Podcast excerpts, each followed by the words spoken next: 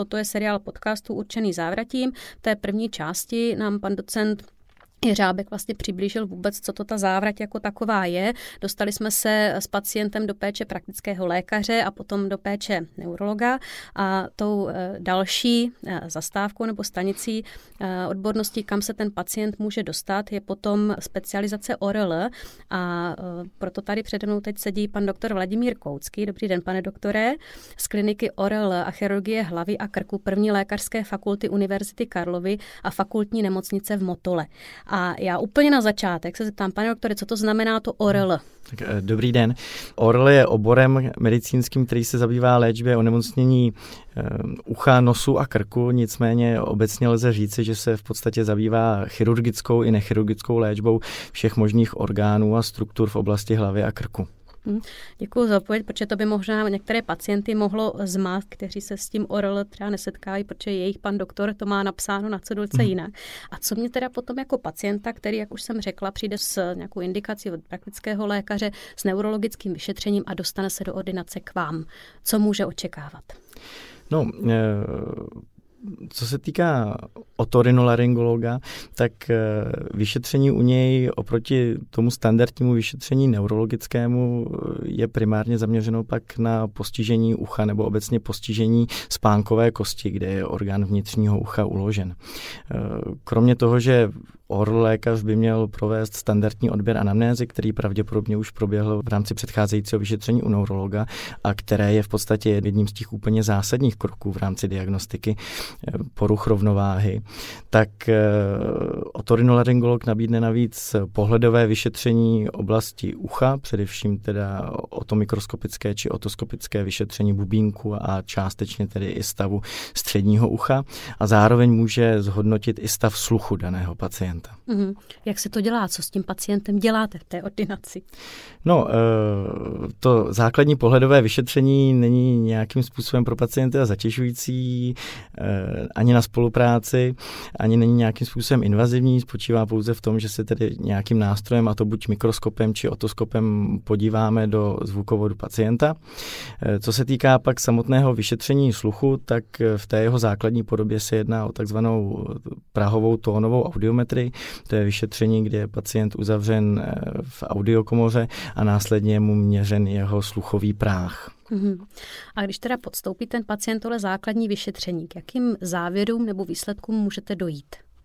No, můžeme dojít eh, k několika závěrům a to buď takovým, že se u pacienta vyskytuje nějaká porucha sluchu, která teoreticky může nějakým způsobem souviset s popisovanou poruchu rovnováhy. Může mít poruchu sluchu, která zjevně nebude mít žádnou vazbu na poruchu rovnováhy, anebo samozřejmě může být jeho sluch v rámci nějaké normy či širší normy a e, to pochopitelně nevylučuje postižení e, periferního ani centrálního rovnovážného systému, e, nicméně může nás nějakým způsobem nasměrovat k, k nějaké diagnóze. Uh-huh. A ta potom může být jaká? No, eh, v podstatě tím základním rozlišením eh, u poruch rovnováhy je zhodnotit, zda daná porucha rovnováhy teda má svoji nějakou příčinu v oblasti vnitřního ucha, anebo spíše v oblasti centrálního nervového systému. Eh, u pacienta můžeme tedy buď zhodnotit, že pacient má nějakou poruchu sluchu, která může mít vazbu nebo přímo souvisí s daným onemocněním, které způsobuje i poruchy rovnováhy, nebo může mít nějakou poruchu sluchu, která zjevně s poruchou rovnováhy souviset nebude, nebo s tím problémem, který pacient dorazil. Eh, a nebo samozřejmě žádné postižení sluchového aparátu zjevné být nemusí, což samozřejmě ale nevylučuje, že není postižena nějaká jiná struktura vnitřního ucha, a která vede k poruše rovnováhy. Eh, na základě eh, toho samotného vyšetření sluchu lze již udělat nějakou konkrétní diagnózu, nicméně být tomu tak nemusí. Co se týká pak těch nejčastějších stavů, které již v kombinaci neurologického vyšetření a pak toho otorinolaryngologického zhodnocení, eh, nebo ke kterým závěrům lze dojít, tak eh, Pacient může trpět ku příkladu chronickým středoušním zánětem, kterým nějakým způsobem už progredoval do také formy, že narušil i ten aparát vnitřního ucha, to by při takovém vyšetření mělo být zjevné. A nebo se pak může jednat o onemocnění, které postihují přímo samotné vnitřní ucho, ale k jejich diagnostice je v podstatě nutné, aby pacient nějakou poruchou sluchu trpěl a jednou z těch nejčastějších v naší populaci je například Menierova choroba. Mm-hmm. A z těch teďka eh, vůbec diagnóz nebo eh, výsledků, ke kterým docházíte, dá se nějak statisticky vyjádřit, které jsou nejčastější u vašich pacientů? Mm. No, obecně eh, ty epidemiologické studie na poruchy rovnováhy se mohou v různých populacích lišit a ta incidence těchto stavů je značně rozmanitá. Nicméně eh, lze říci, že z těch onemocnění, které postihují přímo vnitřní ucho, tak právě Menierova choroba je jednou z těch skutečně nejčastějších v naší hmm. populaci. Jak je závažná? Mám se bát jako pacient, když mi řeknete, že mám Menierovu chorobu? No, eh, bát se určitě nemusíte, nicméně ta závažnost je skutečně různá. Eh, to onemocnění v podstatě probíhá v záchvatech. Eh, většinou, nebo alespoň v počátku toho onemocnění pacienti netrpí nějakým, nějakou trvalou poruchou stability, ale opravdu v záchvatech s různou frekvencí dochází tedy k silné rotační závrati. K tomu by měl být i pokles sluchu právě v nízkých frekvencích typicky a další sluchové věmy, jako ku příkladu hučení v uchu či pískání. E, závažnost toho onemocnění je právě daná frekvencí toho stavu a dle toho lze i přistoupit e, k terapii daného pacienta. Řekněme od té nejméně invazivní až po nějaké invazivní přístupy. Uh-huh. A to znamená, že se tato nemoc dá vyléčit? E, vyléčit se dá. Eh, řekněme, mm, v případě těch nejmírnějších přístupů k léčbě, což je léčba pomocí nějakých léků, tak zde tu efektivitu nemůžeme zaručit. Nicméně dle nějakých epidemiologických studií víme, že u většiny pacientů i ta braní léku bez nějakých významnějších vedlejších účinků eh, má velmi vysokou efektivitu. Eh, ale to zda skutečně dojde k naprostému vyléčení toho stavu a nejdojde například k návratu toho nemocnění za několik let, to slíbit děti nemůžeme. Mm. Jedinou možností, jak bychom mohli říci, že dané onemocnění zcela vyléčíme, je skutečně to samotné rovnovážné ústrojí vnitřního ucha odstranit, což zase má určité jiné následky. Mm. A je to už takové řešení, řekněme, opravdu závažných stavů. Mm-hmm. A my jsme tady možná úplně neřekli, co přesně tedy ta Menierova choroba je. Vy jste mm. zmínil trošku příznaky, nebo co mm. ten člověk pociťuje, ale co to tedy je, co to způsobuje, kde je ten problém takového pacienta? Příčina toho obecně, onemocnění obecně není známá. Eh, to, co pak vyvolá samotné příznaky, nebo co, co je tím patofyziologickým mechanismem, tak je, je stav, kdy dochází k otoku eh, struktur vnitřního ucha a to vyvolá eh, ty zmiňované příznaky. Nicméně, co je nějakým základním impulzem nebo něco, čeho by se mohli naopak lidé vyvarovat, aby k rozvoji tohoto onemocnění nedošlo, tak to známo není. Ví se o určitých rizikových faktorech, jako je zvýšený příjem soli, kofeinu či kouření, které mohou eventuálně ty zmiňované záchvaty vyvolat. Nicméně je to věc opět značně nejistá a řada pacientů, přestože všechny tyto eh, faktory vynechají, tak, eh, tak trpí záchvaty nadále. Mm-hmm. Jste zmiňoval, že tam jsou nějaké poruchy sluchu. Obecně jsem hmm. pochopila, že ty poruchy sluchu jsou to, co vede ty pacienty do vaší ordinace. Můžou tyto onemocnění vést až k úplnému ochluchnutí pacienta? Můžou. Ehm, je tomu tak, že v případě Menierovy choroby my jsme ku příkladu těmi léky schopni ovlivnit frekvenci eh, záchvatů závrati. Nicméně pravdou je, že i přesto, že se nám toto podaří pozitivně ovlivnit, tak ta samotná porucha sluchu může pomalu nadále postupovat a vést skutečně až v podstatě eh, k hluchotě na té postižené straně. Mm. A jste říkal ještě, že teda tuto nemoc léčíte uh, medicamentozně. Zase je to o tom, že ten pacient už doživotně musí brát nějaké léky, anebo se to zase léky řeší v nějaké akutní fázi a pak už tam nastává nějaká stabilizace toho onemocnění, mm. nebo možná i v nějakých případech teda úplné vyléčení? Ona se poněkud liší léčba eh, těchto pacientů v případě té akutní ataky, závrati a pak eh, takzvaná léčba udržovací, která by měla zabránit návratu těchto návrativých stavů. V případě eh, těch akutních stavů, tak eh, pacienti dostávají, řekněme, relativně vysoké dávky kortikosteroidů, které zpravidla mají dobrý efekt a je to i takový diagnosticko-terapeutický pokus, který nás může nasměrovat, že skutečně ta diagnóza je dobře stanovená. Co se týká udržovací terapie, tak ta by po proběhlé atace závrati u pacienta, u kterého předpokládáme, že se jedná o Meniovou chorobu, tak by měla trvat nějakých 6 až 12 měsíců, pokud nedojde k návratu e, obtíží a vyloučí se i nějaké další možné příčiny dané ataky závrati, tak je možné tu léčbu redukovat, eventuálně až úplně vysadit a samozřejmě uvidí se, jak na to bude pacient re- reagovat. Je ještě nějaká jiná léčba než léky? Je, řekněme, že jsou dvě další skupiny přístupů, které bych zmínil. Poté, co se nám ukáže, že léčba léky je neefektivní, ideálně tedy léčba kombinací několika léků, tak můžeme přestoupit už eh, k přístupům, které jsou intervenční eh, řekněme, ty ještě neoperační zásahy jsou takové, kdy se snažíme aplikovat určité léky do oblasti středního ucha přes bubínek v ambulantní formě. Jedná se opět o aplikaci kortikosteroidů a naopak látek, určité skupiny antibiotik, které jsou schopny v podstatě ničit to rovnovážné ústrojí.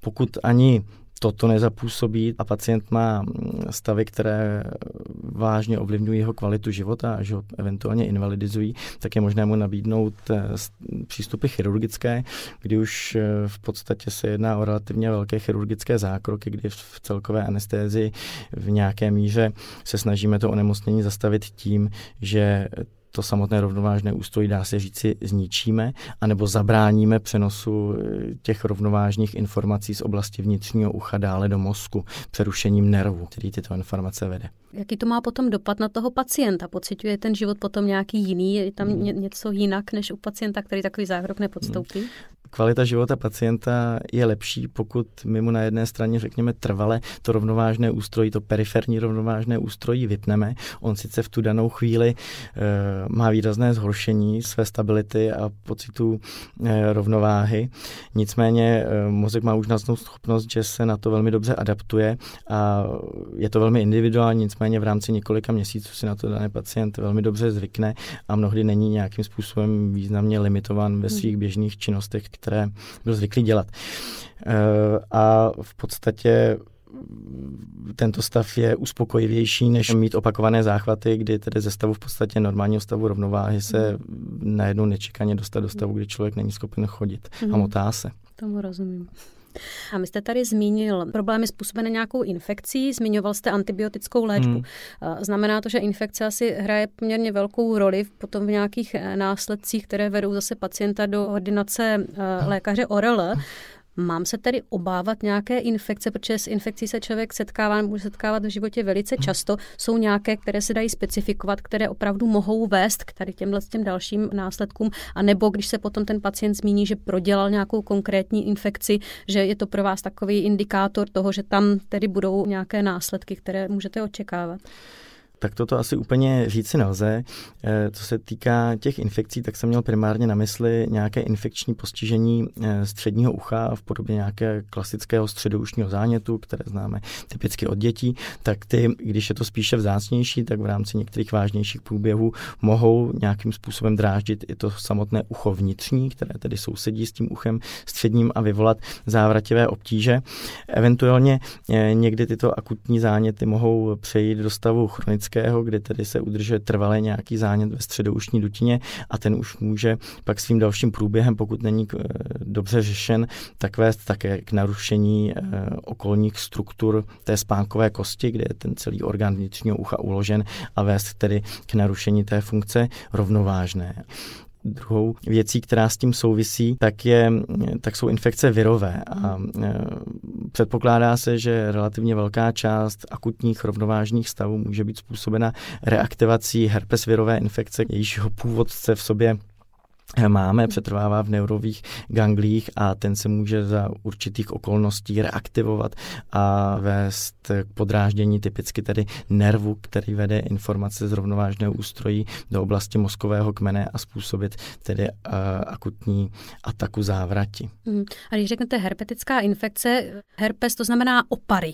Hmm. Je to tak. To znamená lidi, kteří mají nějaké sklony s tím, že se jim vytváří opary nebo prodělali nějaké uh, onemocnění v souvislosti s pásovým oparem hmm. podobně, jsou k tomuto náchylnější, mají být více obezřetní, více hlídat, nebo je tam nějaká spojitost s takovým projevy? Eh, úplně to takto říci nelze, nicméně je pravda, že se předpokládá, že ten virus, který je schopný vyvolat eh, tyto ataky závrati, tak je to virus, který eh, může způsobit i pásový opár a způsobil nám nebo mohl způsobit eventuálně plané neštovice. Takže dá se říci, že informace u pacienta, který třeba opakovaně trpí pásovými opary, u kterého se vyskytne pak tato ataka závrati, tak nás může v nějaké míře nasměrovat, ale, ale asi to není to rozhodující, na základě čeho lze diagnózu uzavřít a zásadně pak ten klinický obraz toho pacienta ze závratí. Mhm. Pane doktore, eh, vy jste mluvil o tom, že se k vám dostávají pacienti, kdy kromě těch závrativých stavů ještě mají nějaké poruchy sluchu. Když takové příznaky na sobě budu jako pacient pozorovat, mám se obávat nějakého třeba nádorového onemocnění?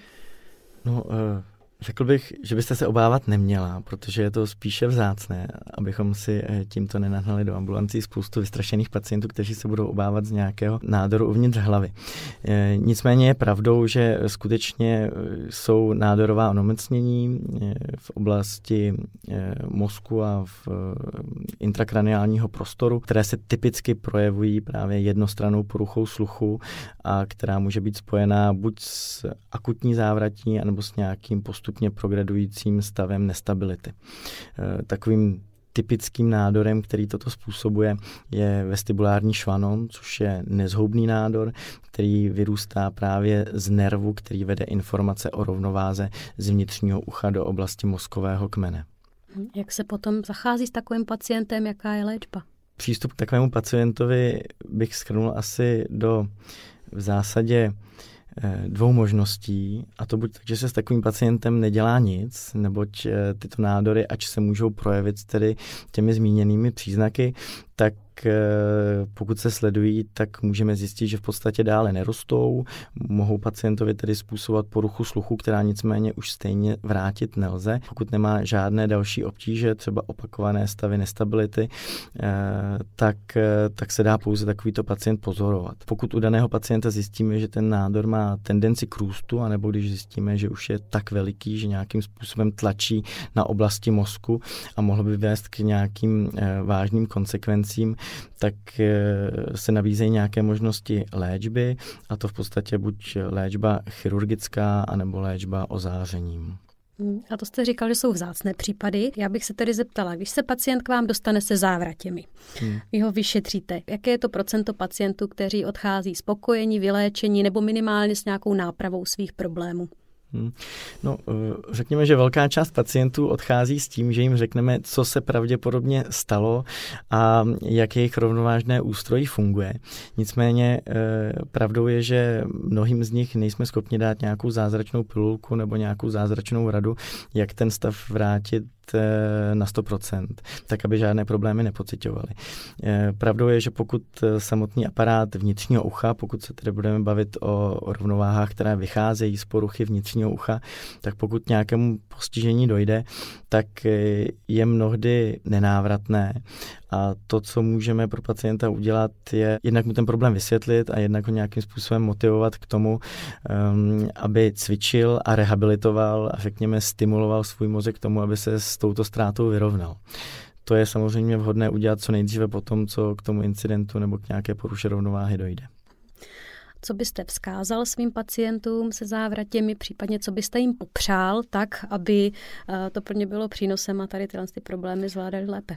Asi bych jim popsal něco právě v návaznosti na té mé předchozí větě, protože pravdou je, že u pacientů, kteří nějakým způsobem protrpí nějaké stavy opravdu akutní závrati, což jsou velmi jako nepříjemné stavy, na které ten člověk jen tak nezapomene, anebo pokud trpí nějakou trvalou poruchou rovnováhy, tak mají lidé tendenci se do nějaké míry izolovat, začít se bát, vynechávat třeba své běžné sportovní i nesportovní aktivity právě z toho strachu, že se někde strapní nebo že se něco stane, opět se jim rozvine závrať a něco se jim nakonec pak stane dalšího.